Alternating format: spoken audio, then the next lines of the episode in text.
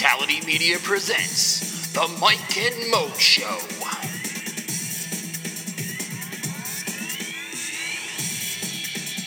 Now, here are your hosts, Mike Calandrillo and Maurice Moten. Welcome, one and all, to episode 39 of the Mike and Mo Show. He's Mo, I'm Mike. I switched it up there, just want to throw everybody off. But welcome, as always, to our fun little podcast here on the internet. Uh, it's been a crazy, crazy few days here in the United States of America. Uh, we're going to get into a little bit of how that affects the world of sports and all the craziness that has ensued. And of course, we're going to have plenty of football talk. I'm going to tell you about my uh, scandal this weekend in Miami. Mo's going to tell us about some, some things going on in the world of basketball and, you know, maybe a baseball thing here, or here or there. But Mo, what's new? How are you? And uh, you're still with us, so that that's a positive.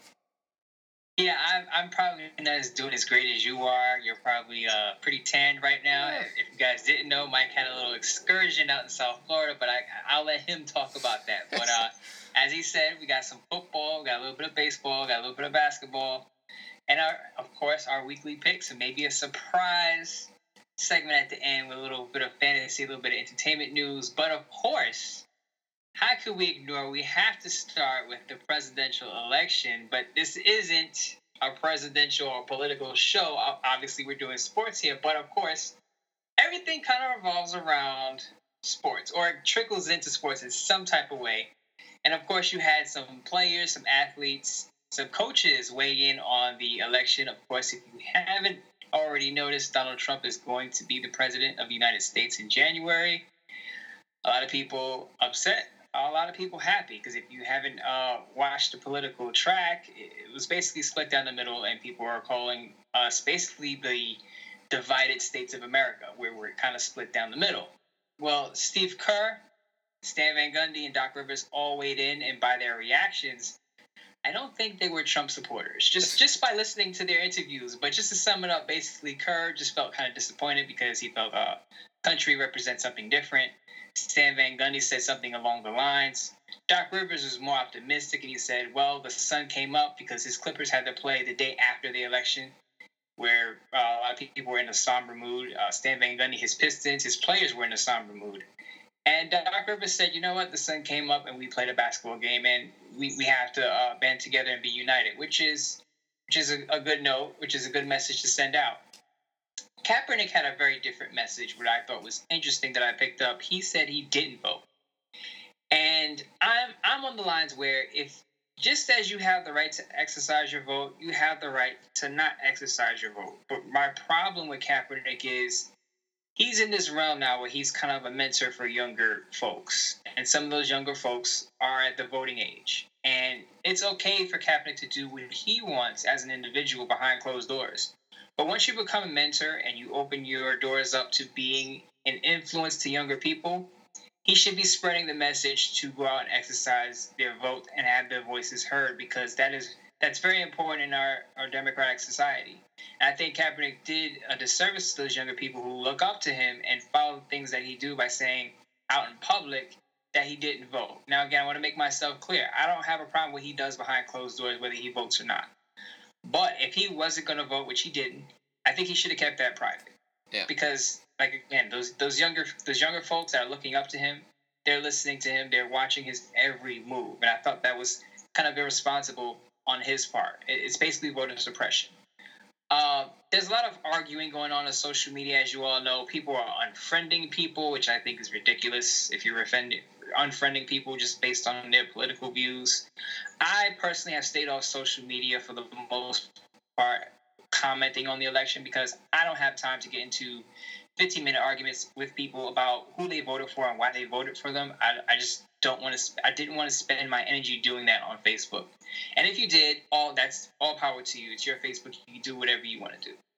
Uh, by the way, the Raiders are on a bye week, so I, I had an extra excuse just to basically just kind of chill out and disconnect from social media. Period. Like just completely disconnect and just just chill out for a while. Um, what I will say about this is a lot of people have obviously voiced their opinions, and a lot of people are on both sides are are you know either upset or really happy.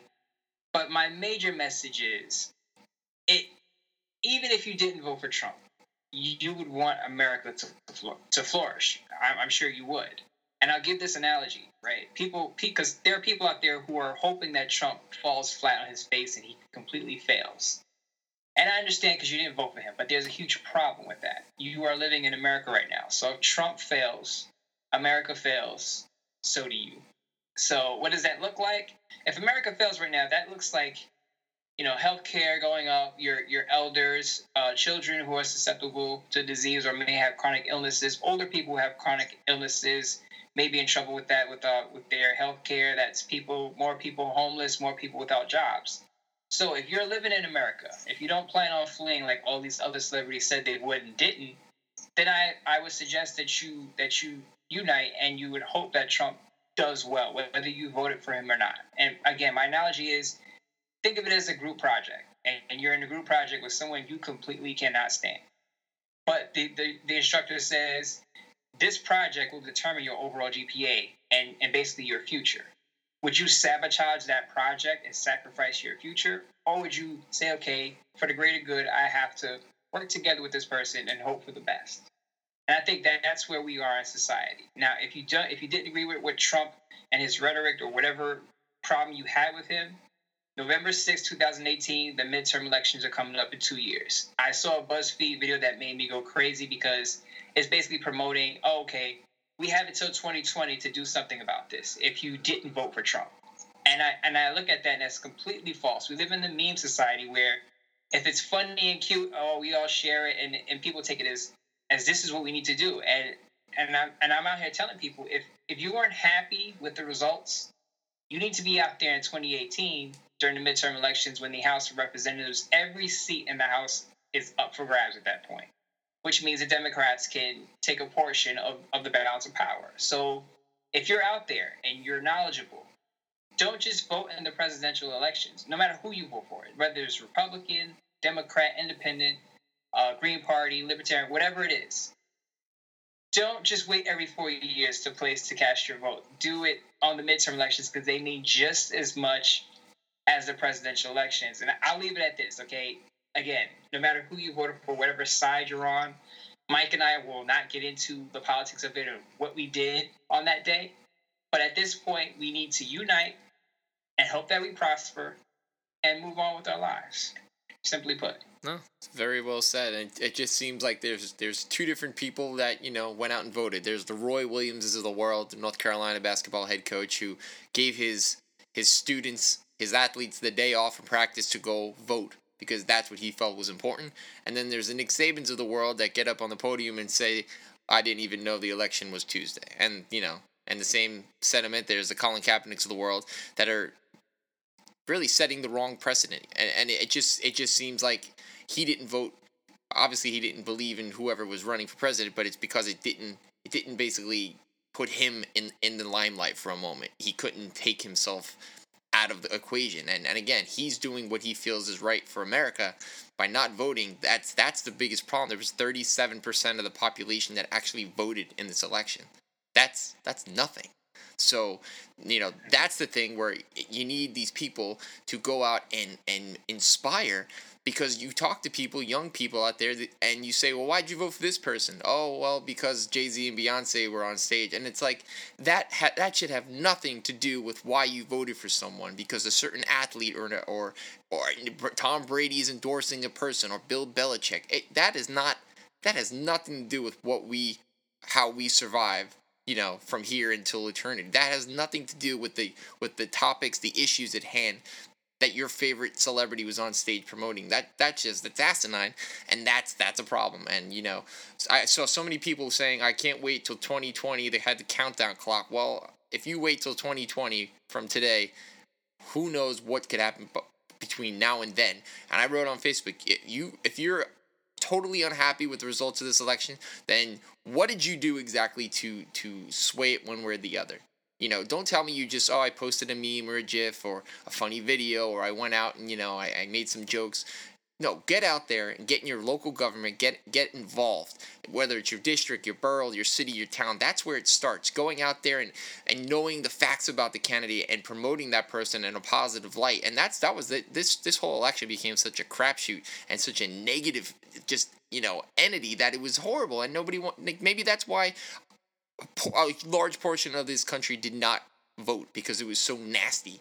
But you know, it, it, when people say, well, you know, I wish it would have turned out a different way, well, then we all needed to get involved a little bit sooner. And if you're really going to wait till 2020, well, then I don't, I don't really, there's not going to be, you know, will change for good or for bad. It's, it's going to just stay the same. So regardless of who you voted for, you don't need to, ne- you don't necessarily have to look to your, to the TV or to the internet to get some inspiration. Um, you should really just figure that out for yourself you know, at the end of the day, it's it's what you make of it. And if you're happy with the election, great. If you're not happy, okay, but do something about it. Don't just wait.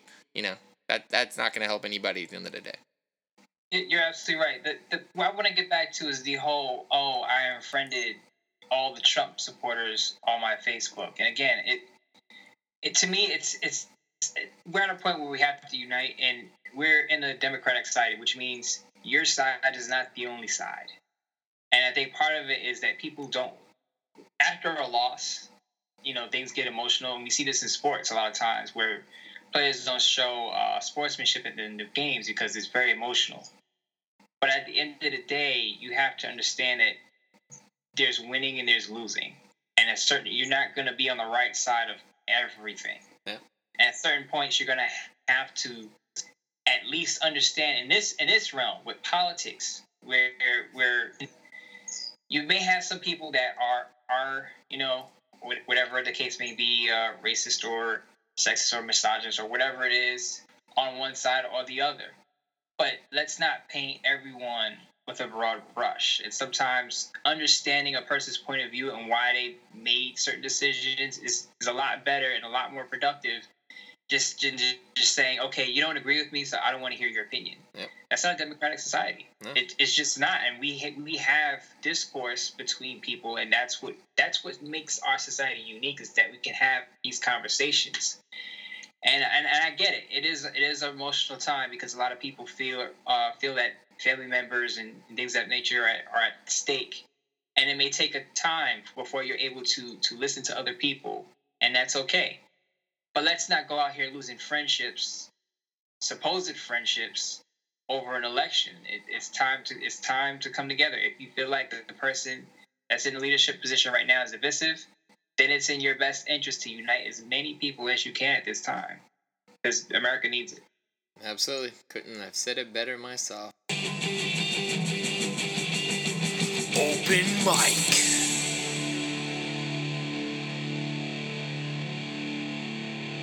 Well, this past Monday night gave us actually one of the more entertaining NFL games of the season, even though ratings continue to drop drop it like it's hot.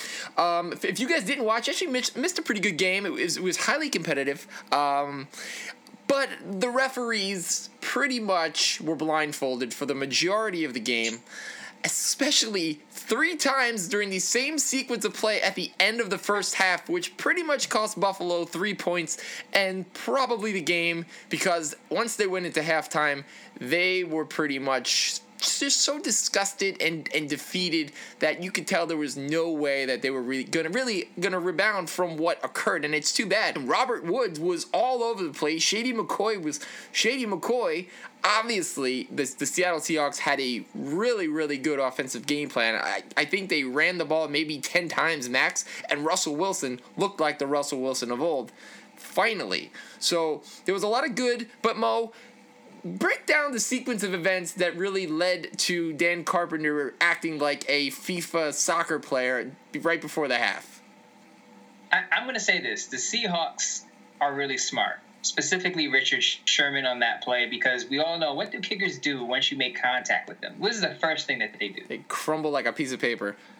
Right, they flop, and Richard Sherman knew this. So when he runs off sides, and he did go for the ball. I saw the picture. He did go for the ball, but I don't think I think he meant to bump into the kicker, but not hurt him. Yeah. And he didn't because if you saw Dan Carpenter go down, after the med staff checked on him, he popped right back up like nothing happened. Yep, soccer. And I'm sure Richard Sherman, yeah, exactly. And I'm sure Richard Sherman knew that was going to happen, but the refs screwed that up because I believe uh, the head of the refs said, "Are you know, roughing the kicker should have been called." Sure. It was. They just called offsides, so the Seahawks got away with that one.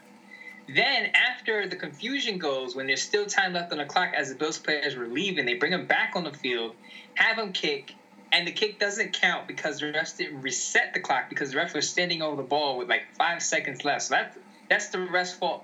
Part two is that they didn't reset the game clock game clock so they can kick and for it to count. So of course, once they get the delayed game, and they got to back up five yards, and it goes from 48 yard kick to a 53 yard kick.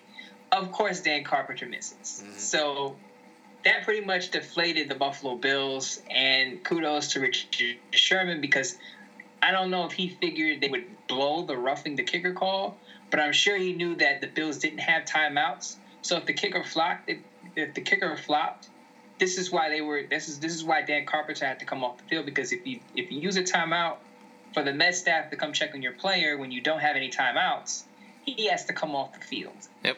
And again, if, if that roughing the kicker had been called, he wouldn't have been kicked out of the game. But since they didn't call it, the ref blew that. The Seahawks got away with one, and you can see with that they were kind of deflated. And the Seahawks are hyper aggressive, and I think they really make the refs work. They really make the refs, you know, know the play, no, not the playbook, but the rule book. Because when you have players who are edgy and aggressive, then you have to really know the rules. Because if you don't, then you're going to screw up. I mean, we saw this with I believe KJ Wright batting the ball out of bounds, and the refs got that wrong because I believe you can't bat the ball out the back of the end zone, but they missed that call.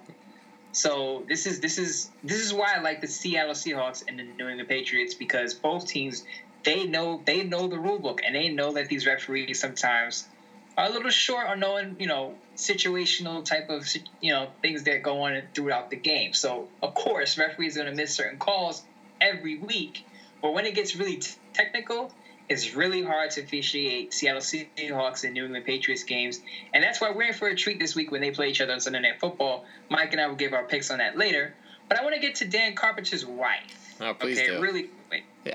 Yes, really quick. Okay, she made a big mis- big mistake after Richard Sherman uh, I was didn't injure her husband, but bumped into her kicker husband Dan Carpenter. She posted a, a Twitter photo, basically saying, "Okay, this is what we do on the farm when we have animals who are out of control." And basically, it's this it's this contraption that's like a castration thingy that you hook onto an animal if you want to castrate them.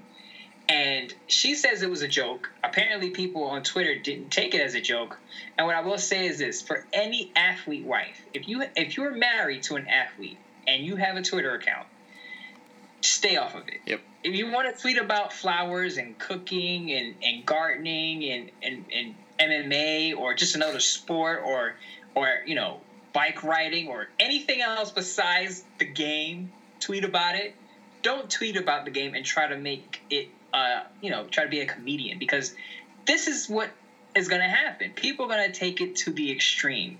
Whether she was racially insensitive or not, people are going to take it a certain type of way. Again, way to the extreme. Whether she meant it or not, I don't know. But Richard Sherman didn't accept her apology, and a lot of people on social media came at her because after Donald Trump won the election, she go she types in she tweets Trump with an exclamation point and a question mark as to say, "How did he win?" And then the first five responses I see under that tweet are, "Well, you and Trump relate because you both hate black people." Yada yada yada. And I'm like, see, she opened up a can of worms, and she may not have deserved it. But you have to be careful because people have to understand that Twitter is a very, how should I say this? Uh, is, Twitter has a certain type of people on it, and they will twist anything into an extreme negative, as I said earlier. And you just have to be careful what you post. And unfortunately, she stepped into a can of worms. Yeah, so Mrs. Carpenter, welcome to the Miko Grimes Bad Girls Club, because you deserve it, girl. You deserve it. Let's move over to the Denver Broncos, and man, oh man, do they have a problem under center. They they were so inept last week against your Oakland Raiders that it, it honestly I could have pulled a guy off of, you know, section 401 and he might have been able to move the team for more first downs than my man Trevor Siemian. It just, he looked so lost. I mean, to fail to complete even 50% of his passes, uh, it was it was really hard to watch. And again, Kubiak, he doesn't he doesn't even really threaten Siemian. He just says, well, he needs to get better. I don't think he can at this point. He's got 67% of his passes completed for 756 yards, five touchdowns, three picks, and a passer rating of 95.1. We're going into week 10 of the season. This is the team that is the reigning Super Bowl champion. How how does he think that all of a sudden a light bulb's going to go off and he's just going to get better? Look, I understand that Paxton Lynch is a rookie and in the limited time he played was either really good or really bad and he's probably not the go-to, but this is exactly what John Elway and company did to themselves. They backed themselves into a corner with two unproven quarterbacks so what did you expect? I, the defense got you there last year, but you still had a great running game in C.J. Anderson. You still had Peyton Manning, even though he had a noodle arm, was still Peyton Manning was the smartest guy on the field. Did you really think you were going to be able to replicate that? Look at Carolina. Carolina is a shell of them former of them former selves, and they really didn't lose as much as the Broncos lost. So, I mean, I know I'm usually a Broncos supporter, John Elway, you know, forever, but he just he dropped the ball on this one. He really, really did. And if you're him, you can't really be surprised at the outcome. And I was even hopeful that they would have went out and did something crazy and potentially traded for like a Tony Romo who could be back this week. And you put him on the center, and it's a thousand times better than what you've got. But Elway stood stood pat, and this team could potentially finish neck and neck with San Diego Chargers for you know for ne- third, next to last place because they're just not that good. You, you sound worried, Mike. You sound kind of I mean concerned. I'm sad. I'm sad for John. I just um but yeah, I mean, what are you gonna do? It just it is what it is. He did it to himself, and uh, yeah, they're just not a very good team, not at all. They, so you want Brock Osweiler? Is that what you're saying? No, no, he he's horrible too. They need they should have they should have did something adventurous, gone out and gotten somebody, you know, pull a Romo, pull somebody that you know Kaepernick. Yeah, yeah, somebody that at least can bring some kind of excitement to the team. I mean, right now you've just got two guys that are you know very similar, and they're not they're just not experienced enough to lead this team. And, and again, now that C.J. Anderson's out, where do they go? I mean, I don't know what I don't know who you put the ball in on the hands of the offense and, and, and try to get you to lead you to victory because it's it's just not there, and that's not going to make Demaryius Thomas any happier. Yeah, I, am sorry. I just had to have fun with you in that segment. Thanks, I mean, I, I watched, we watched, we all watched the game because it was on national TV. The Raiders destroyed the Denver Broncos. I didn't bother Mike. No. Didn't didn't go there because I believe he was still recuperating or still actually partying yeah, in South Beach. Still partying. Um, didn't want to go there with Mike. I was very happy for my Raiders though because I expected a closer game. I was actually stunned that the Raiders controlled from beginning to end. And I, you know, I blasted out on my Facebook, my Twitter.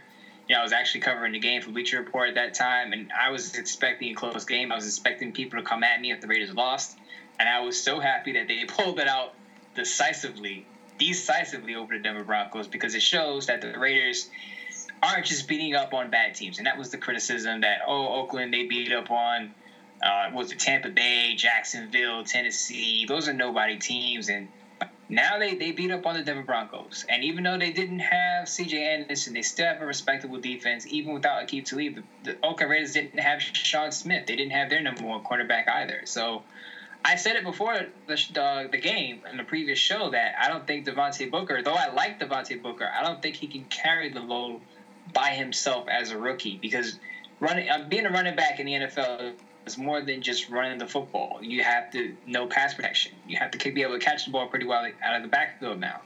So I think the Broncos, I think teams won't won't respect the Broncos' run game or their pass game at this point, which is not a good look for that offense.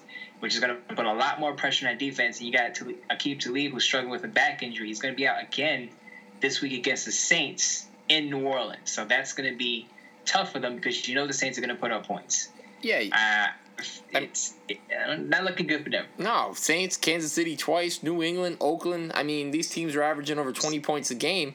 So if Denver, you know, gives up 20, are they going to be able to score 21? I mean, it just doesn't seem likely. Uh, you know, anything's possible. You know, Saints don't have a great D, and Oakland's hit or miss. It seems on defense most weeks, but uh, yeah, if you had to put your money on uh, a team not making the playoffs in that division, it's got to be it's got to be the Broncos.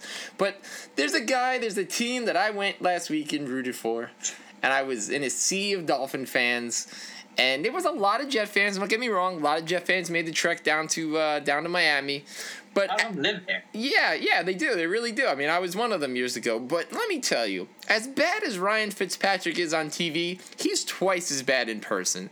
The, the guy just does not look like an NFL quarterback, and you know what? It shows. The most exciting day, thing he did during that game, which by the way was a horrible game, but but good because it was close, but horrible because it was just a terribly played game, uh, was that he had that like 15 yard uh, run where he then uh, pitched it back to Bilal Powell. I mean, that's just a typical uh, Fitzpatrick type of play, something he should not have done, but he got away with it. But then he would drop back and he would go for these eight yard screen passes and he would completely miss his wide receivers. Brandon Marshall, Jalin Marshall. I mean, anybody named Marshall, he was missing them. Uh, he had Marshall one on one in the end zone numerous times and either didn't look his way or was was trying to go crazy to Anderson in the back for a jump ball. And even the one play where Anderson did come down, the Jets had no luck because they said that Jalin was touched. Uh, excuse me, that uh, Marshall was touched when he was on the ground. So it was just not in the cards. Forte, something's going on with him.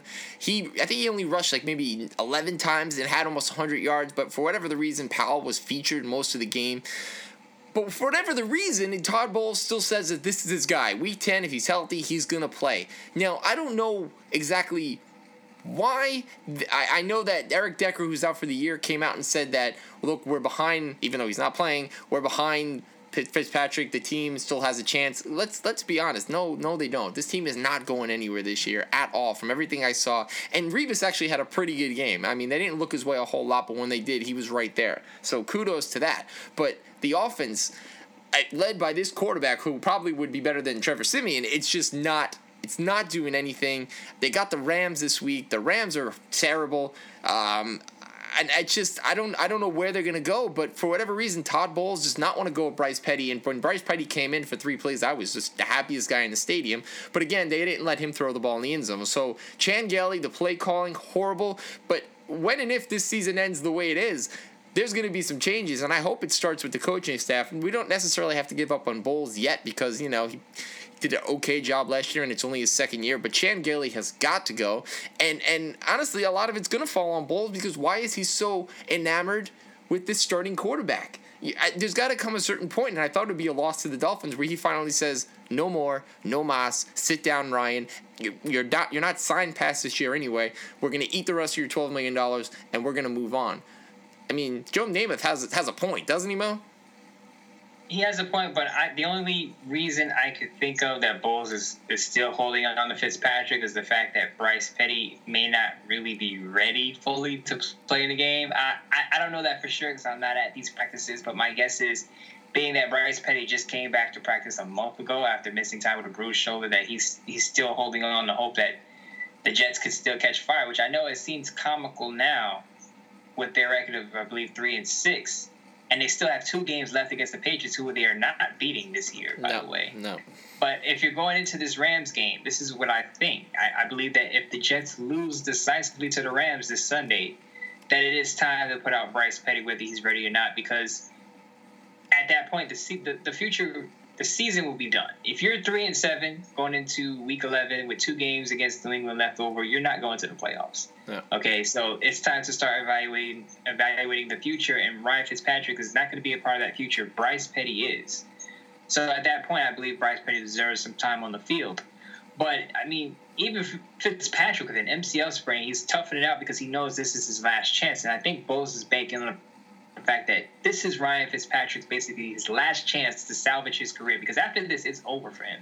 He's going to be holding the clipboard or he's going to be home with his kids doing Harvard puzzles or something like that because it's not going to work out for him on any other team at this point because teams are rather draft a young quarterback or, ha- or have someone who's at least coming off a good year. Fitzpatrick is having a terrible year.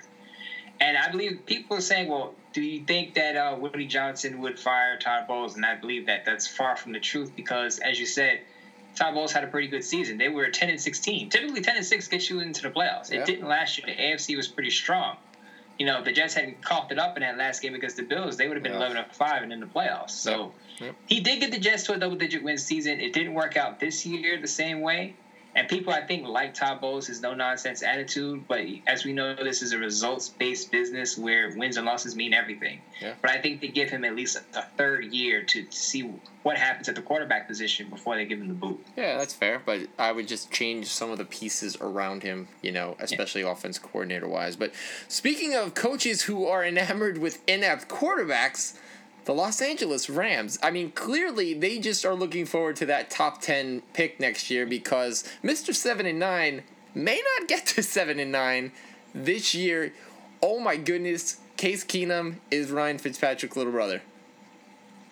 Yeah, pretty much. And we all know this. Jeff Fisher is a very stubborn seven and nine coach. Okay, he's not gonna cave into media attention. If oh, you need to start Jared Goff now, he's not gonna cave into that. As I told you, he didn't start Steve McNair right away either.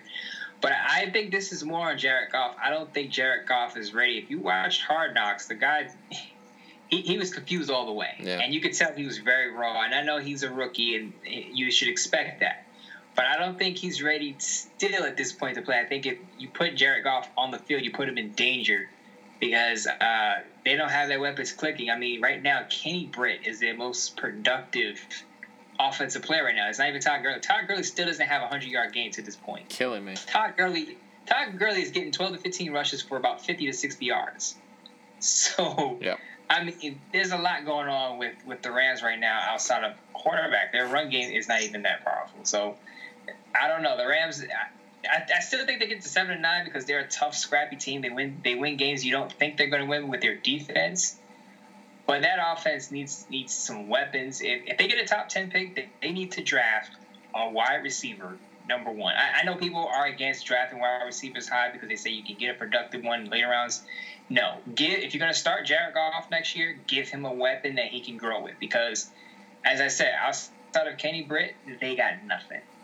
No, they they really, really don't. And I and I saw Cris Carter was talking the other day on ESPN, and he feels that the the Rams know that Jared Goff is a bust. Which I I mean that's a little little much.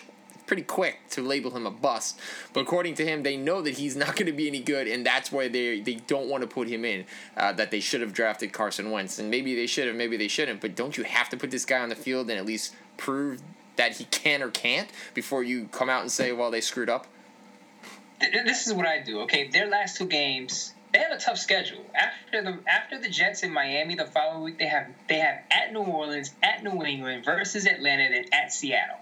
I don't start him in any of those games. Oof. I wait until week 16 when they go to San Francisco. Well, actually, they're home to San Francisco. Start him in that game, and then start him versus Arizona because at least you end the season with two home games. And uh, San Francisco, as you know, is a dumpster fire. Arizona may be a little better by that time, but they may have already been in the playoffs by the last week of the season. So I think you give them at least two starts to see, give them some time, you know, with the season lost because you know you're not going to continue with Case Keenum. But Yeah. you know who knows what Jeff Fisher's going to do. He's probably the most stubborn head coach in the league right now. So who knows? Absolutely. Well, let's move down the coast a little bit. It looks like the San Diego Chargers may be looking for a new home sooner rather than later yet again, as the good people of San Diego decided to send a resounding message that they do not want to pay for an NFL stadium. I mean, rightfully so, because they were going to be stuck paying for the majority of taxes. But uh, Measure C on the ballot in San Diego was rejected with just over 57% of the voting population saying no to the stadium. Uh, would it change some of the uh, taxes directed to the stadium and convention center expansion project? So it's I'm it's curious where this is going to really leave. Uh, the team, the Chargers. I mean, are they going to go up to LA? Are they going to rent, uh, you know, space from Stan Kroenke and the Rams and have some dual tenant? Uh, are they going to, you know, can you even suck it up and stay in San Diego? A Qualcomm, which was built in the 60s and they say is dilapidated. I've never been to it myself. But, uh, I mean, you got to understand, people don't want to jump from 10.5% to 16.5% uh, hotel tax just to pay for a stadium. So, I mean, where can they go? Uh, San Antonio? I mean, Vegas? But I, I can't envision them staying in San Diego for, for, you know, much longer at this current rate. Yeah, you're absolutely right. People don't want higher higher bills. People don't want to increase their bills these days. Yeah. Okay, uh, 50, as you said, fifty-seven to forty-three percent quick note: voting does matter. Yep. It matters. Uh, people obviously said no, and it's not going down. So uh, Spanos has an issue here where he can either stay in an old, outdated stadium. The lease doesn't expire in Qualcomm until 2020, uh, which happens to be the next year of the presidential election. Wink, wink. Um, or he can go to LA and share a space with Stan Kroenke and the Rams. Now, I Spanos originally wanted to go to Carson, California, with with uh, Mark Davis of the Raiders, and the NFL chose Stan Kroenke's project in Inglewood over that Carson project. So that blew up. Now, you mentioned Vegas, and I think, I don't, to be honest with you, the, the Vegas deal with the Raiders might fall through, but that's a whole other story. But I think Spanos is either stuck with coming up with a new proposal and I think that's what he'll do first is to come up with another proposal and hope that the people will accept it somehow or move somewhere in San Diego somehow. Yeah. But he can't. If he can't, then he's gonna. The longer he stays in San Diego, the more money he's gonna use in that outdated stadium. Yeah. He's gonna lose to to better markets. So he, he's better off just taking it to LA, sucking it up, share space with Stan Kroenke, and and you know move the team to LA. I, and I feel sad for San Diego people because they're, they're good people out there. There are a lot of uh, military bases out there, and, and fans actually come out. There are a lot of Raiders fans out there too. But San Diego, they, I mean, when the team was first rumored to be moving to LA, people were kind of up in arms because they, they actually like their Chargers, even though the Chargers have been kind of dysfunctional. You saw it with Joey Bosa and Tomlinson when he got signed and stuff like that. But the people who actually come out actually love their football team, and it would be sad to see a team like that who's been in the area for so long move somewhere else, even though it's still within the state. It's always sad to see uh, a home base lose their NFL franchise.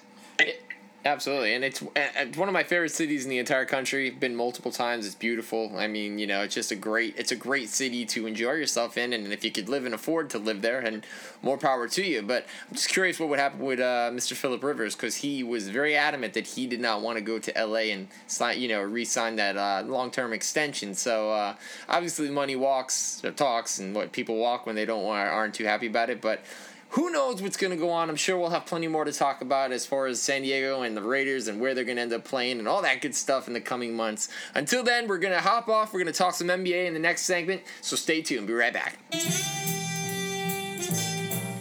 It's now time for building momentum.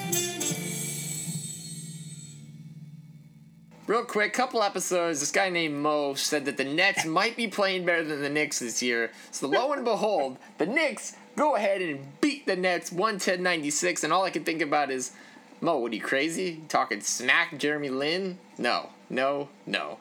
Regardless, the Nets are the Knicks are not exactly lighting the world on fire right now. They're three and four, and already we're hearing rumblings of discontent from the Zen master Phil Jackson. While he wants his team to use the beloved triangle, Jeff Hornacek was told that he could use it, but he could use it when he wants in his own type of way.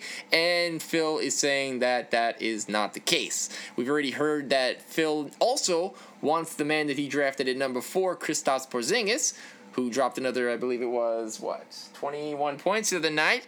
He wants him to be the focal point of the offense, which makes sense because, you know, we've seen Carmelo as the focal point. We've seen Derrick Rose as a focal point, and it hasn't worked. But Hornacek said that this kid's only 21 and he's still got a lot of time to grow and he doesn't want to put that pressure on him on an up tempo, run first, fast break type of offense. So, Mo, what are, should we expect the rest of the season? Is Hornacek right? Is Phil right? Are they both wrong? Is this going to be another 35 win season? What are we going to do with this team besides get a major migraine? Okay, it's very simple. Okay, Hornacek is right because Hornacek is the head coach. All right? Mm-hmm. Phil Jackson is the team president. Phil Jackson gets the players to New York. Hornacek coaches the players. Phil doesn't get to choose when he wants to step in and out of these practices. I mean, he does, but he shouldn't because he should be fulfilling his role as a team president, doing that stuff. You're not coaching anymore, Phil. Your Laker Bull days are over your job title has changed and you need to let your head coach coach the team. And I gave this analogy millions of times to people. And I said, Have you ever worked at a job where your supervisor told you to do one thing and then his manager comes downstairs to monitor your day to day activities and he tells you to do something totally different? How confusing is that for the employees? And that's what the Knicks are going through right now. When Phil Jackson decides to come down from his Oval Office and and stalk the practices and, and chirp about the triangle, that could be annoying.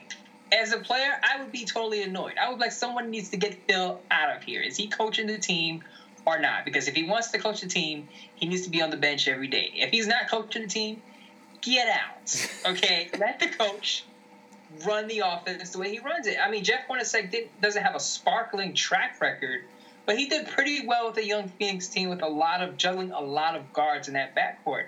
And I really like Phoenix offense when he was there. And I think he can put that in play with the Knicks. And you see how well Derrick Rose is playing with a fast pace and a pick and roll. And I don't think the triangle fits the talent the Knicks have. Jeff Hornacek is also right about, about Kristaps Porzingis. Eventually, he will be the best player on the Knicks team. But he, again, he's still he's he's young. I believe he's what 20, 21 years old. Yep. Let the vets run the offense. He'll come along because as you see, I don't know if you watch these games, but a lot of times when Melo and D Rose and, and KP are on the floor at once, sometimes he gets ignored. Yeah. That's because he hasn't earned that yet. Okay, so I, I understand why he gets ignored and why and why Hornacek staggers his minutes so that he plays with the second unit. KP flourishes with the second unit because he becomes the focal point at that point.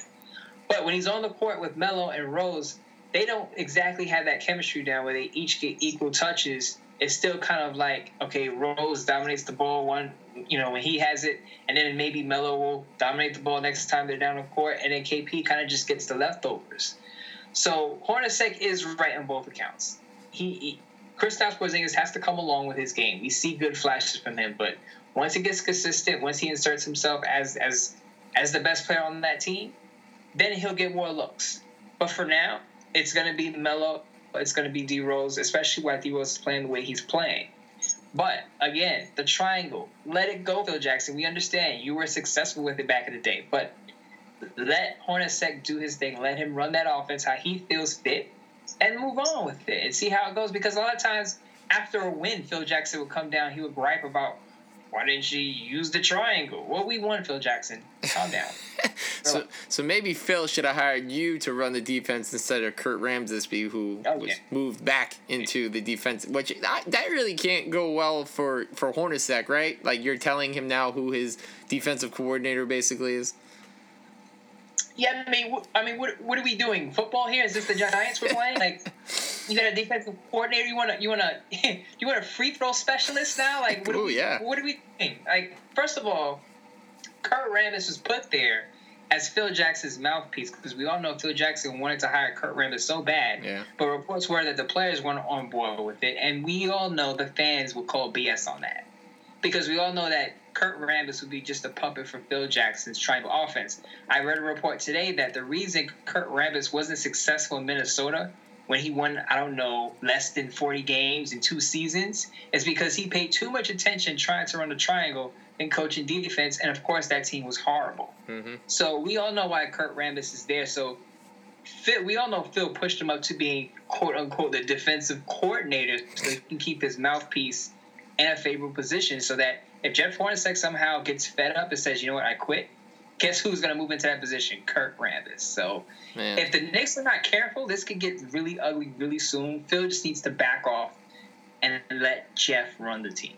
But would it be Knicks basketball if there wasn't this much disconnect to start a season? Uh, like, Nope. Why can't like we? They have the players, and they and it's just it's always something with the Knicks. If it's not Isiah Thomas doing something crazy, it's it's it's Phil stepping in. It's Kurt Rambis upset that he didn't get promoted. It's it's just come on, Yeah. people. It's James Dolan being a fool. Like come on. Yeah, it's the Knicks, the Nets, and the Mets. They're all basically the same type of team. So, but it's one thing that's going really well. And if you would call eighty million dollars a steal, you'd have to look at my man Harrison Barnes. Harrison Barnes is on Oh. fire with the Dallas Mavericks. Twenty four years old.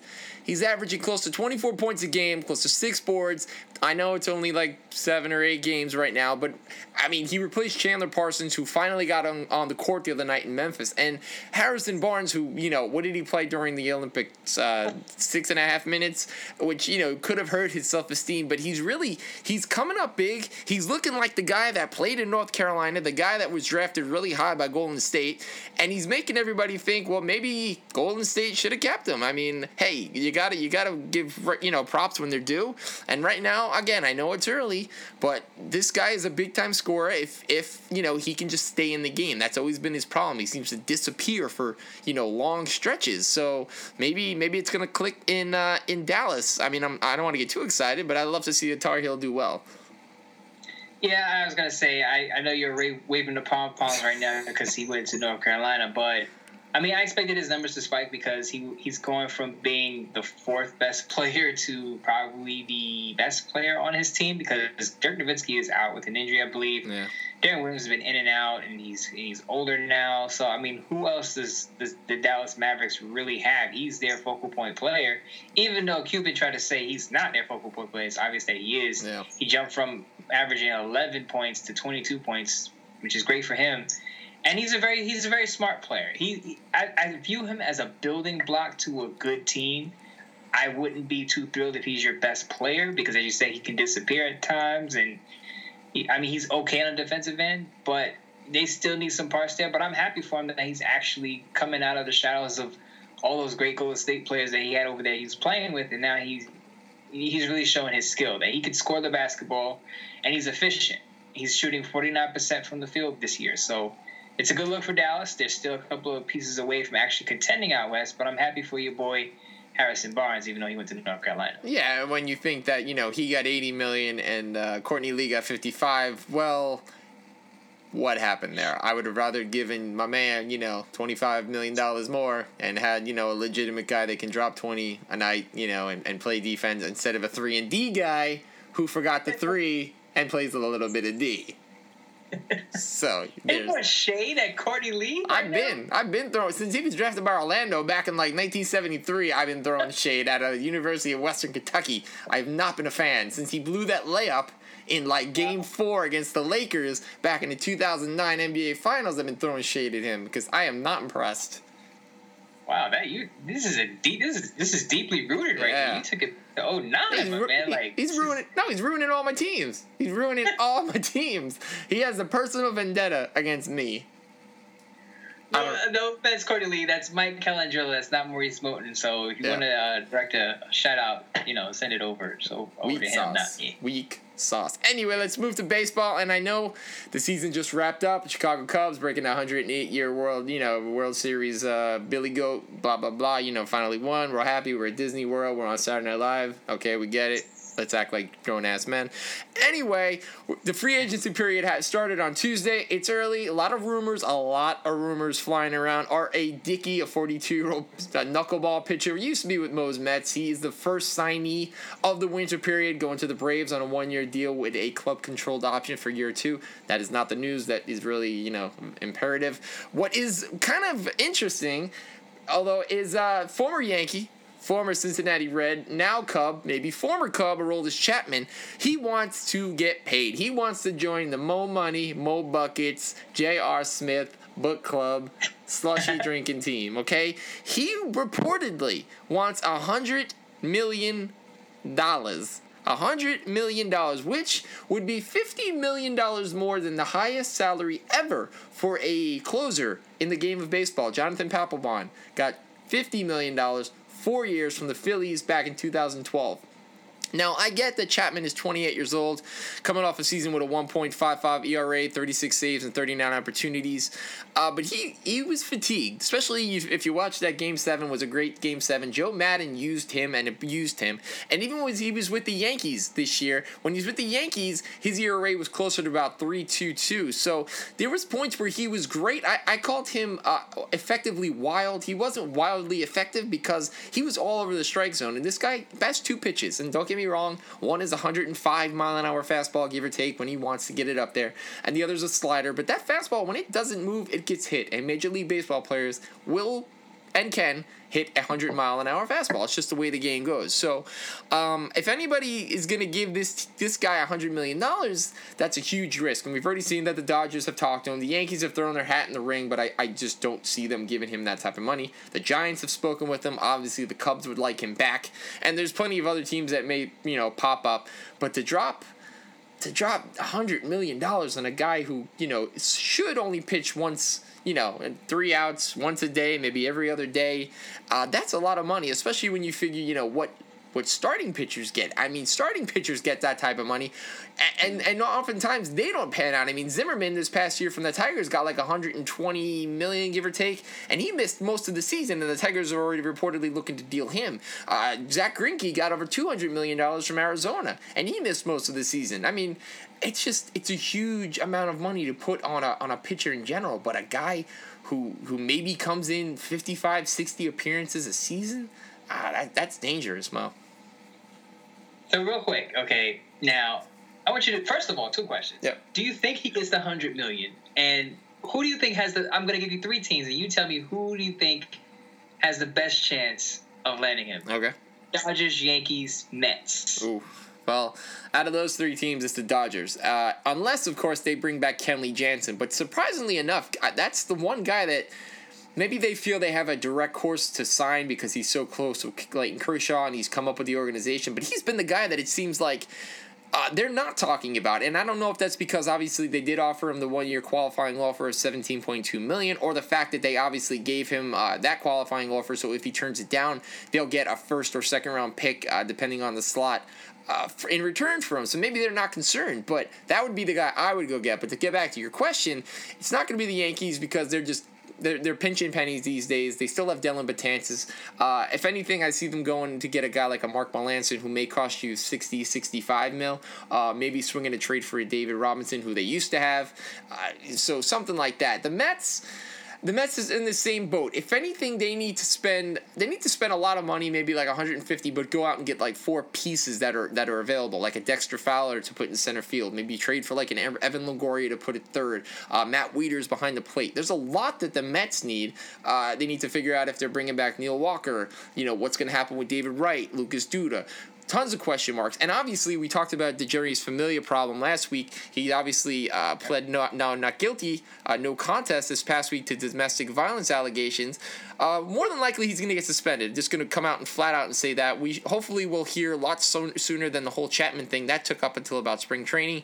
So don't be surprised if he gets what Chapman got, which is 30 games. Now you know a month of the season is a lot. The Mets do have Addison Reed. There, like I mentioned, there are a couple guys that are still available. The big three closers: Melancon, Uh, and Chapman. And there are plenty of guys. I mean, the Indians have already spoken about potentially trading Andrew Miller, who they just got from the Yankees, because they, they know they have a luxury. They have Cody Allen and they have Andrew Miller. Uh, you know, it's great to have both, but they, they too need other things. So maybe maybe a team like the Mets goes out and makes a trade for a guy like that. Now the Mets don't have as deep a farm system as they once did, but they could still potentially swing swing a trade. But it's it would be Dodgers if they don't bring back Jansen just because they've got those deep Magic Johnson money money pockets.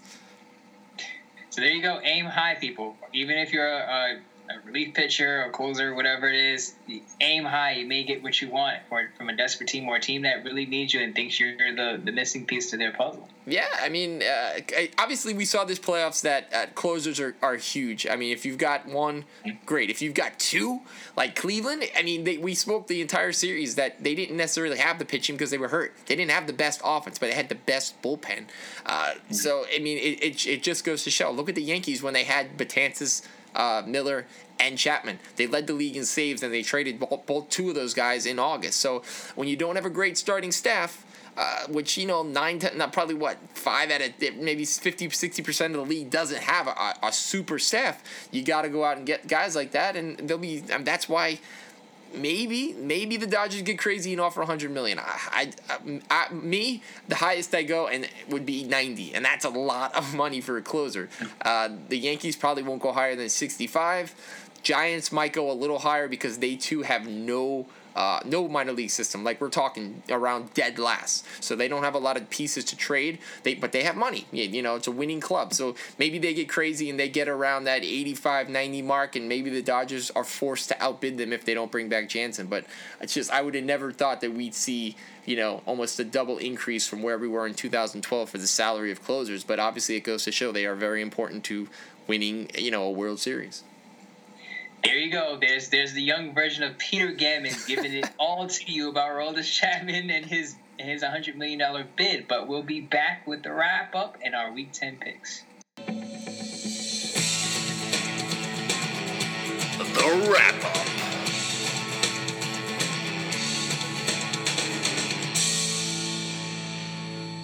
Well, as usual, uh, Mike and I trade off good and bad weeks. I mean, I didn't have a bad week in week nine. I'm fifty percent. I mean, um, I don't know what Mike was, but you know, What? seven No. six ain't ain't bad. No, you know what I was. You know I was 11 and 2.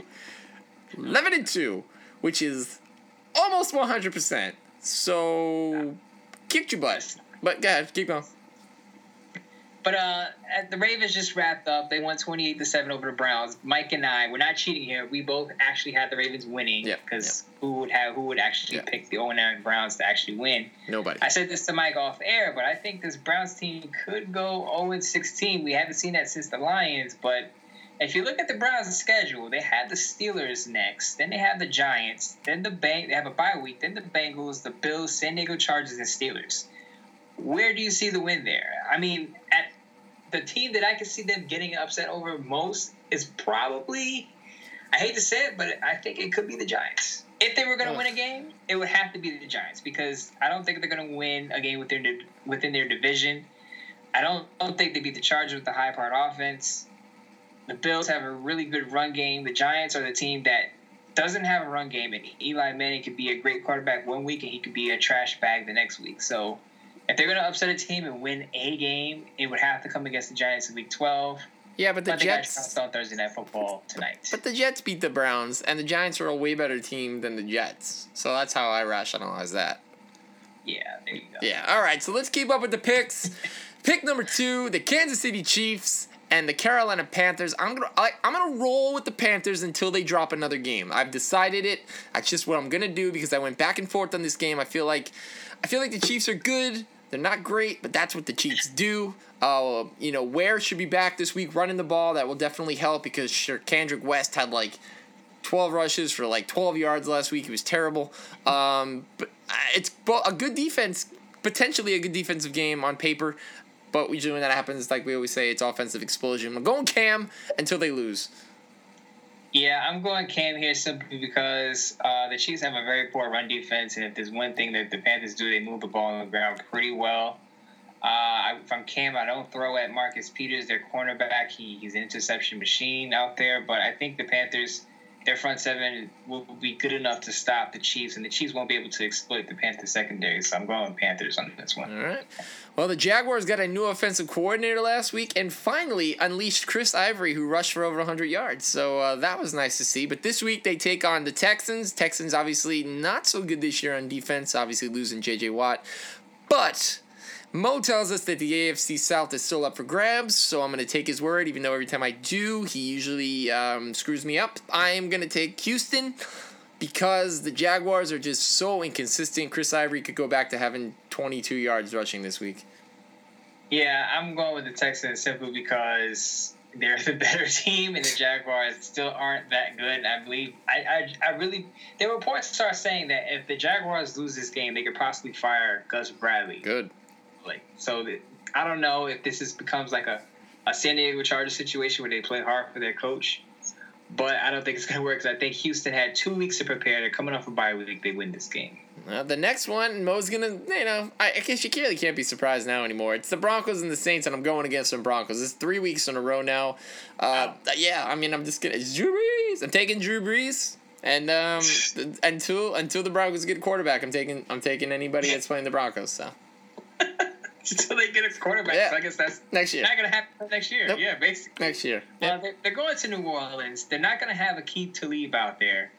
And the Saints still put up points. And now they have two running backs in that backfield. Tim Hightower is now a factor in that backfield. So Love you him. give Brees another weapon. Yeah, absolutely. So, uh, yeah, got to gotta go with the Saints on this one. Broncos lose another one. Uh, man, one of the games I lost last week was the Jets. I should never bet on my teams, but I did. Yeah.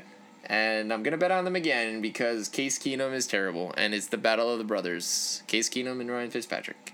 Separated at birth. Yeah, Yeah. So, I mean, separated birth. One grew, one grew up great, went to Harvard, and the other, I don't know what happened. But um, he went to Houston. Yeah. yeah. I, the Jets, I'm, I'm going with the Jets here only because the Rams, as you said, the Rams' offense is just that putrid. And I just think the Jets win a, a 13-10 game. Yep. And one thing that I missed in that Jets segment that we spoke about earlier, I know you were at the game, but how deflating was that to see the Jets score a touchdown late in the fourth quarter only to kick off Oh. and Drake just runs it back for a touchdown, Well, which is so. And that was the thing. It was it was a kickoff after they had kicked off, and then the Jets got a penalty. They had, I believe, it was an offside penalty. So, and I said to the, I said to the guys I was sitting with at the time, I said, I wonder why that they're making the Jets kick it off again because I think they were getting the ball at the thirty, and I was like, that's not that's not terrible field position. And next thing you know, Kenyon Drake goes the length of the field, and I, I looked at everybody, and they're like, that's why, and I said, yep. That was that was the game, and I was I was just devastated, but again, not not surprised. That's what the Jets do. So. Yeah, so so Jets. So such a Jets move. Uh, Battle of the Birds, the Falcons and the Eagles. Uh, it's hard to bet against the Falcons right now. I mean, uh, they kind of they're clicking on offense, and even last week, uh, you know, the running game of the offense of the Falcons was a little iffy. Uh, Tevin Coleman's still out with that injury, but you, I mean, Matty Ice is just having like an MVP type season, and Julio Jones is showing that he's arguably the top wide receiver in the game. Yeah, Matty Ice is having an MVP season along with my boy Derek Carr. Had to bring up the Raiders even though they're on a bye week. So um, those two quarterbacks are top two. But yeah, going with the Falcons here. I watched the Eagles Giants game last week, and the Eagles just came out dead. They they had a surge at the end, but it wasn't enough. Doug Pederson has mismanaged his team the last two weeks. He went he went uh, super conservative a week before, went super aggressive against the Giants last week, and they both failed in both ways. So WP needs some seasoning as a head coach. He's still making some mistakes. I'm going with Atlanta because they're hot right now. And real quick, I don't want to get like a big debate about this, but I, I it just you spurred something in me. I, I heard a report, and you've probably heard it, obviously, that the Raiders are looking to lock up uh, Derek Carr long term, make to potentially pay him more than Andrew Luck, uh, which is the highest paid man in the entire game right now. My biggest thing, real quick, I just want I always want to know if I'm on base. The fact that the Colts gave Andrew Luck the most money in the world, which has severely hurt them going in, in terms of signing other people because all the money is locked up in one player. Don't you think that, could potentially come to fruition with the Raiders because eventually Crabtree is going to be a free agent and Cooper is going to be a free agent and Latavius Murray and so on and so forth? Yeah, you have a point. Uh, off the top, uh, they they locked up Crabtree to a three year extension last year, so I believe they have him at least until 2019, I believe. But the big problem is if you if you give Derek Carr Andrew Luck money, then you you're gonna have you might have a problem because they have Khalil Mack. Yeah. Uh, they have, as you said, Latavius Murray is also a free agent at the end of this year. And Reggie McKenzie has really done well with free agents. They paid uh, Kelechi Osemele a lot of money in that offensive line. So yes, you are right. If they if they give him luck money, they're gonna have to cut from other places, which is tough for a young team on a come up. So they're gonna have to finagle it maybe and, figure out what they're gonna do. But it, there are people that are gonna have to leave that team eventually. I would say within the next two years, if Carr indeed gets that money. Yeah, I mean the Colts were the Raiders three years ago. I mean they went to back to back playoff games. They were looking like the next big franchise, and now they're horrendous. And you know you don't want to see that for a really good team and a great young player who's a quarterback. So, uh, you know, I'll get off my Raiders soapbox. So you know. They're gonna be good for now, so that's what we're hoping that Oh, they're just so good that players are willing to come there for less money. Oh, right, like the Cleveland Cavaliers circa 09. Um, let's see, the Bears and the Bucks. Oh man, what a terrible game. I'm gonna go with uh, I'm gonna go with the Bears because Jay Cutler shocked the world. It's gonna shock the world again. Um, I mean, that's all I can really say. What, what that's that's terrible. I'm going with the Bears because the Bucks beat. I mean, who they? I mean, they surprised Atlanta the first week, but after that, they beat the San Francisco 49ers and they beat the Panthers without Cam Newton. Yeah. The Bears have been bad since. I don't know what's going on there, and I. Every time the Bucks lose, I always tweet out. So how's that Lovie Smith move working out? Yep, So not so much. gotta go this one. No, absolutely. They need, they need a running game. They need a they need a lot of things on that team. Mike Evans also might not play with that concussion, so watch out for that. Packers and the Titans. The fall of Evan Aaron Rodgers continues. People are ready to throw him out of the that the, the baby with the bathwater. Um, but he's playing the Titans, so I'm taking Green Bay. The Packers are actually are, are they not? If, if I'm tell me if I'm misspeaking, are they not tied for first place with the Lions and the Vikings? I believe, actually, I believe the Vikings are still ahead because they have a less. They have one less loss because they had their bye week, and then Oh. the Lions are right behind them, and the Packers, I believe, are third. Okay, that Which wow. is kind of just which yeah, which is kind of scary if you think about it. But uh, they're gonna rebound. They're gonna beat the Titans. Uh, it's the Titans. I go on real quick though. I go on a radio show in Memphis every week on a Tuesday at at, at eleven forty Eastern time. Wink, wink. Uh, and they like what I had to say about the Titans because I actually like the Titans smash mouth football. I don't like their head coach, but I think their offense is limited because it's, it's Mike Mularkey as the head coach, and they don't have a really good head coach, an offensive minded one. But they, you know what you get from the Titans every week. They play good defense, except for last week when they gave up 43 to the Chargers. But typically they play good defense and they run the ball pretty well. Derrick Henry is out with a calf strain, so that may throw, you know, a, a wrench into that. But the Packers are going to wind up outscoring them pretty much and win this game. Yeah. The Dolphins and the Chargers. Oh man, you know I'm gonna take the Charges because I'm still just so upset about that loss last week to the Jets. The Dolphins are a horrible team. Jay Ajayi, I look, he's been really good the past three weeks, but before that, nobody knew who he was. Uh, I watched the game. They were so undisciplined that it was just that neither team should have won. It was terrible, and the Chargers have been really good on defense. The past three games, I think they have over. Uh, 15 fantasy points for their defense, something like that, and they're they're scoring at will. And all their offensive weapons are predominantly hurt, especially at the wide receiver position. Uh, so you know, I like what they're doing, taking the Chargers and go away Dolphins. this is crazy, but I looked this up. If the charge, remember the Chargers started the season, and it seemed like it came down to one play where they made a mistake and lost the game. Yeah. They did it against the, they in the first week. They lost in overtime to the Kansas City Chiefs after they had a big lead. They lost to the Saints with with a mistake. They lost to the Raiders because the guy couldn't handle the snap. Yep.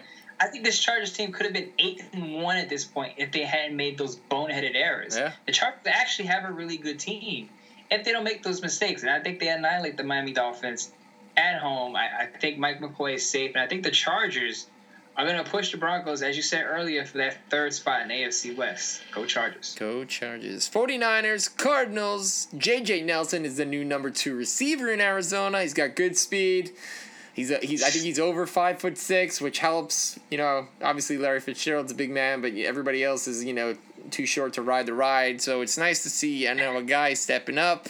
Uh, but man, the defense been has been really bad. And Tyrann Mathieu out three to six weeks. But it's the 49ers. It doesn't matter what they do. They're terrible. Yeah, um, the 49ers are basically the black hole in the NFC West. I mean, they're they're, they're horrible. There's nothing really you can say. The Cardinals got this game in the bag. If you're going to bet on any game, no matter what the line is, bet on the Cardinals. But real quick, I think we might have missed one. Before we get into America's game, uh, let's talk about real quick. I don't know if we skipped it or not, but Vikings and Redskins. I think this is an interesting matchup to talk about simply because the Vikings were looked at at one point as the best team in the league with their defense. Huh. They've been they've been leaking a lot of oil lately. They've lost three games in a row. And I must admit, the Redskins are a real team. Why? I made fun of them, Wait, but why? they are now a Wh- real wh- team. Why? Why? Why are they a real team? Because is it because of their quarterback? Is it because of their quarterback? No, it's not because of Kirk Cousins. No, it's it's because they actually have parts around him that actually elevate his game. I don't think he elevates them. I think Such a hater. they elevate. Yes, they elevate Kirk Cousins, and the Washington Redskins are a real team. And I think what's going to happen in this game, I'll tell you exactly what's going to happen. Josh Norman is going to basically shut down and blanket Stefon Diggs, and that's the Vikings' only offensive weapon. Once you do that, you win the game. Redskins win this one handily. Stefon Diggs caught 14 balls for eight yards last week. How's that even possible? Okay, what is what is Bradford doing? Throwing negative three yards passes to this guy? But this is Bradford. This is Bradford. This is what he does. So stopping Stefon Diggs, I'm not worried about. They got no offense. They got no running game. The defense, like we always say, is on the field too long. Captain Kirk will be in a Jets uniform next year, but until then, he Oh, dominates my this team. Dominates maybe 21-7. That's dominating. Yeah. I'm not giving any credit to Kirk. Okay, Kirk Cousins is not a fraud. Okay, I'll say he's Yeah, not a fraud. He's thank you. He's decent. He's decent. All right. I was wrong about him earlier, so he's You know, decent. do you have any idea how much money Denver's going to throw at him next year? Do you have any idea? Stupid The money. Redskins better maintain him because it's better to have a decent quarterback than to have no quarterback. Sure. I mean, what are you going to do? Throw Kirk Colt McCoy out there. Seriously. Yeah, the stallion. Better pay that money. Yeah, I hear that. I hear that. Cowboys Steelers. Mo and I are disagreeing. Mo is Mo is at- off his rocker taking the Steelers. I I mean you're going against Rayne Dakota Prescott. I mean unless Tony Romo's getting the job back, which shouldn't happen and better not happen this week. How are you taking the Steelers even though they're at home? Listen, okay, I have three things to say here. Okay, number one, we're in lockstep in basically all our picks here. Just this is the first like disagreement pick, and I'm trying to make up some ground. Oh, okay. All right, so that's number one. I'm just gonna go. I'm gonna go pick for pick with you the rest of the season. So I'm I'm done. I win. I win. Yeah. Such a cheater, but Such a anyway, cheater. I don't. I wouldn't be down the Steelers. Okay, real quick. Okay, I know it looks bad because the Steelers got trounced against the Ravens last week. Ben Roethlisberger probably shouldn't have been on the field. Nope. But I think they're going to recover because the Steelers they play down to competition, but when is a big game, when they play teams like the Patriots or the Broncos, they usually play to their utmost potential, and I think they will play to their utmost potential with the Dallas Cowboys. And I think the Steelers win it on Heinz Field. I think it becomes a shootout because I don't see Dallas winning a shootout with the Pittsburgh Steelers. I think the Dallas, if the Dallas Cowboys going to win this game, they have to slow it down. I don't think they do it because the Steelers have Le'Veon Bell, Ben Roethlisberger feeling a little bit better, and my man, the number one overall pick in my fantasy league, our fantasy league, Antonio Brown. So Steelers will win this game. Mark my words. Yeah, your man hasn't lived up to anything. Nothing Hey. this year. He he should have been like the twelfth overall pick. Be nice. Game of the week: Seattle, New England. It's gonna be good. Mo talked about you know two of the predominantly smart teams in the NFL. Tom Brady is is you know what can you say about the guy? He's playing at MVP pace. Uh, Russell Wilson looked great last week. It'll be interesting. It's I, whoever makes whoever makes the one mistake that costs them the game on offense, be it you know a fumble or a pick, is gonna lose this game. Uh, but at home, how can you how can you go against you know Tom Brady? How do you how do you go against him? Yeah, it's tough. It would be tough going against the Patriots here. I'm picking the Patriots. Uh, Seattle's coming off a short week. They were just on Monday Night Football, and you know what the Patriots do? They like to take away your best weapon, and I believe in this case they should focus on taking away Joey Graham, Jimmy Graham, Jimmy. who's played well, who played well on Monday Night Football. He came alive as you So saw. Good. he had two touchdowns, so he's he's back after that uh, torn patella tendon.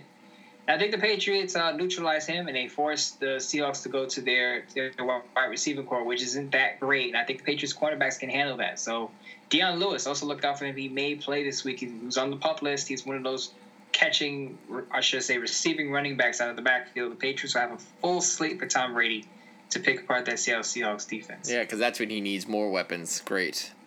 But anyway, speaking of patellar tendons, looks like Victor Cruz may never be the Victor Cruz of old. Now, that's probably not news to anyone, but it's a little sad. So, um, regardless, I'm taking the Giants because, I mean, the Bengals are just so inconsistent. Jeremy Hill only rushes good from like week seven on, and, and this is the portion of the season where he should run really, really well. But you just never know what you're going to get out of Andy Dalton. And, and the Giants secondary, the past couple games, has played really well, led by Landon Collins, who's, who's looking like a Pro Bowl type safety. So, Mo, I'm taking the Giants at home Monday night. The Giants need to win this game to obviously keep ground with the Dallas Cowboys. Weekend, you know, and obviously Philly is still hanging around there as well.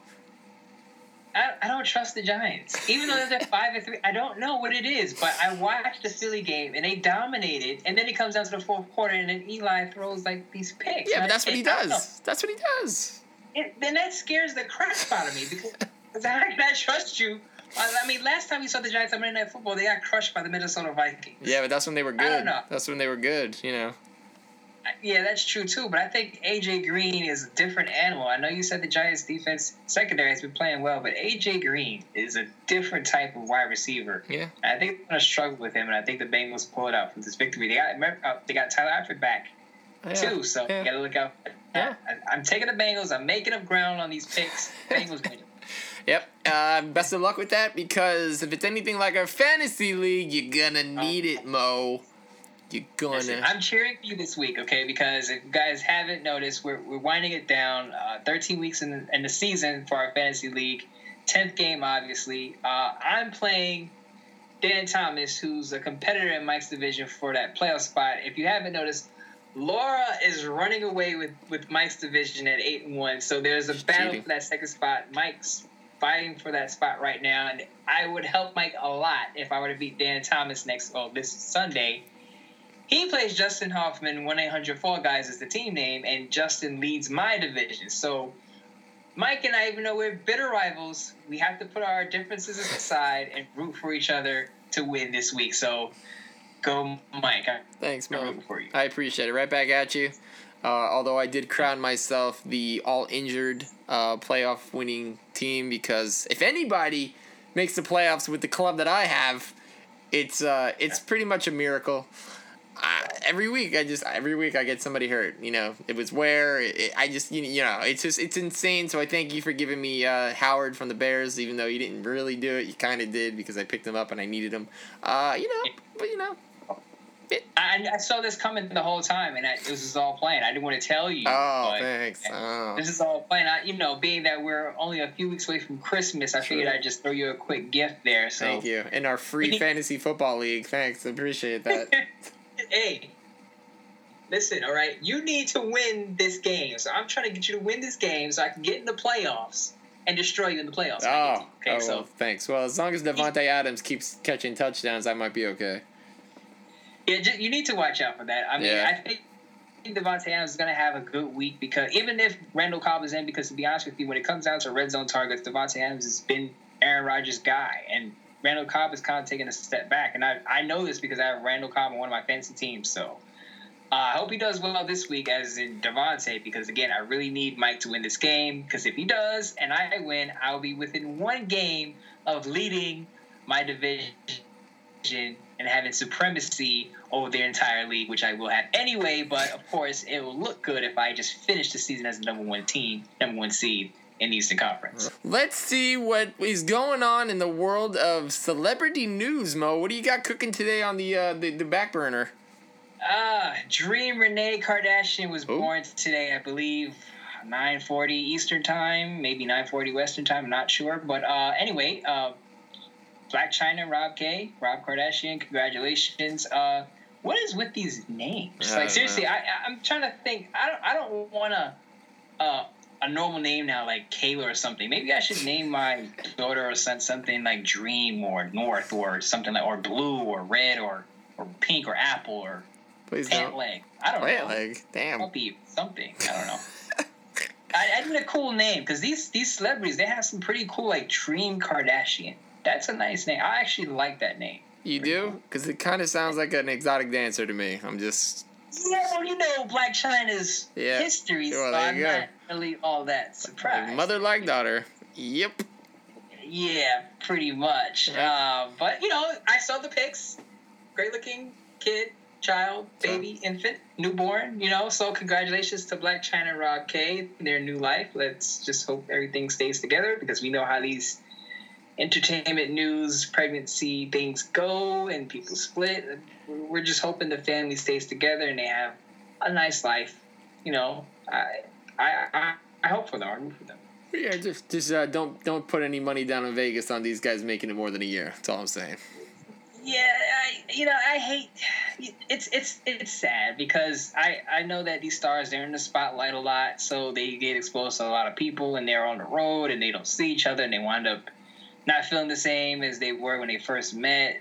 But you know, for the kids' sake, let's just hope the parents stay together and it's a it's a full household and no one leaves on another person because we, we're here trying to unite people. As I, as we started the show, okay, it's all about uniting the people of America. Let's stay together, folks. Stay together. Absolutely. Absolutely. Well, that is gonna wrap up episode thirty nine. As always, you know, we just we're just trying to keep keep the dream alive, keep everything positive, keep it one hundred. If you haven't heard that in a while on this show, but that's the truth. So as always, hit us up on social media, Mike and Mo Show on Twitter, Facebook. You can find us on Stitcher, the official home of the uh, the world of the Mike and Mo.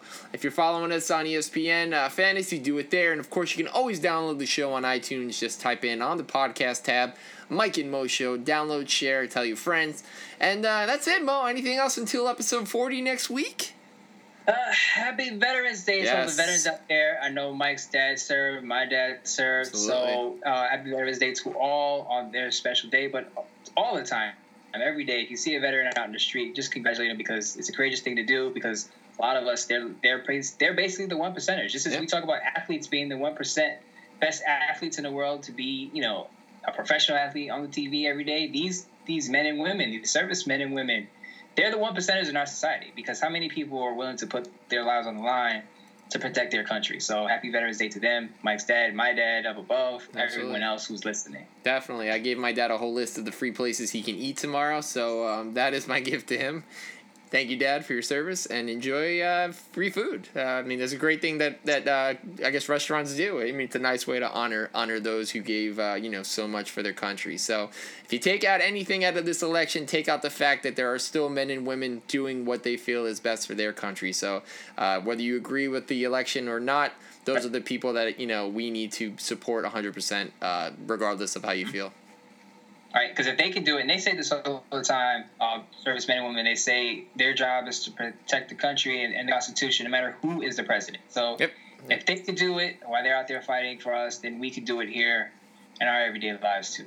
very nice mo. Very much. Well as always i'm mike. He's mo. This is the show. Follow us next week episode 40 we'll be back. Until then have fun. Be kind. Stay off the streets stay off the facebook. And just you know what? Pay it forward. Be a good to each other. We'll talk to you guys then. Take care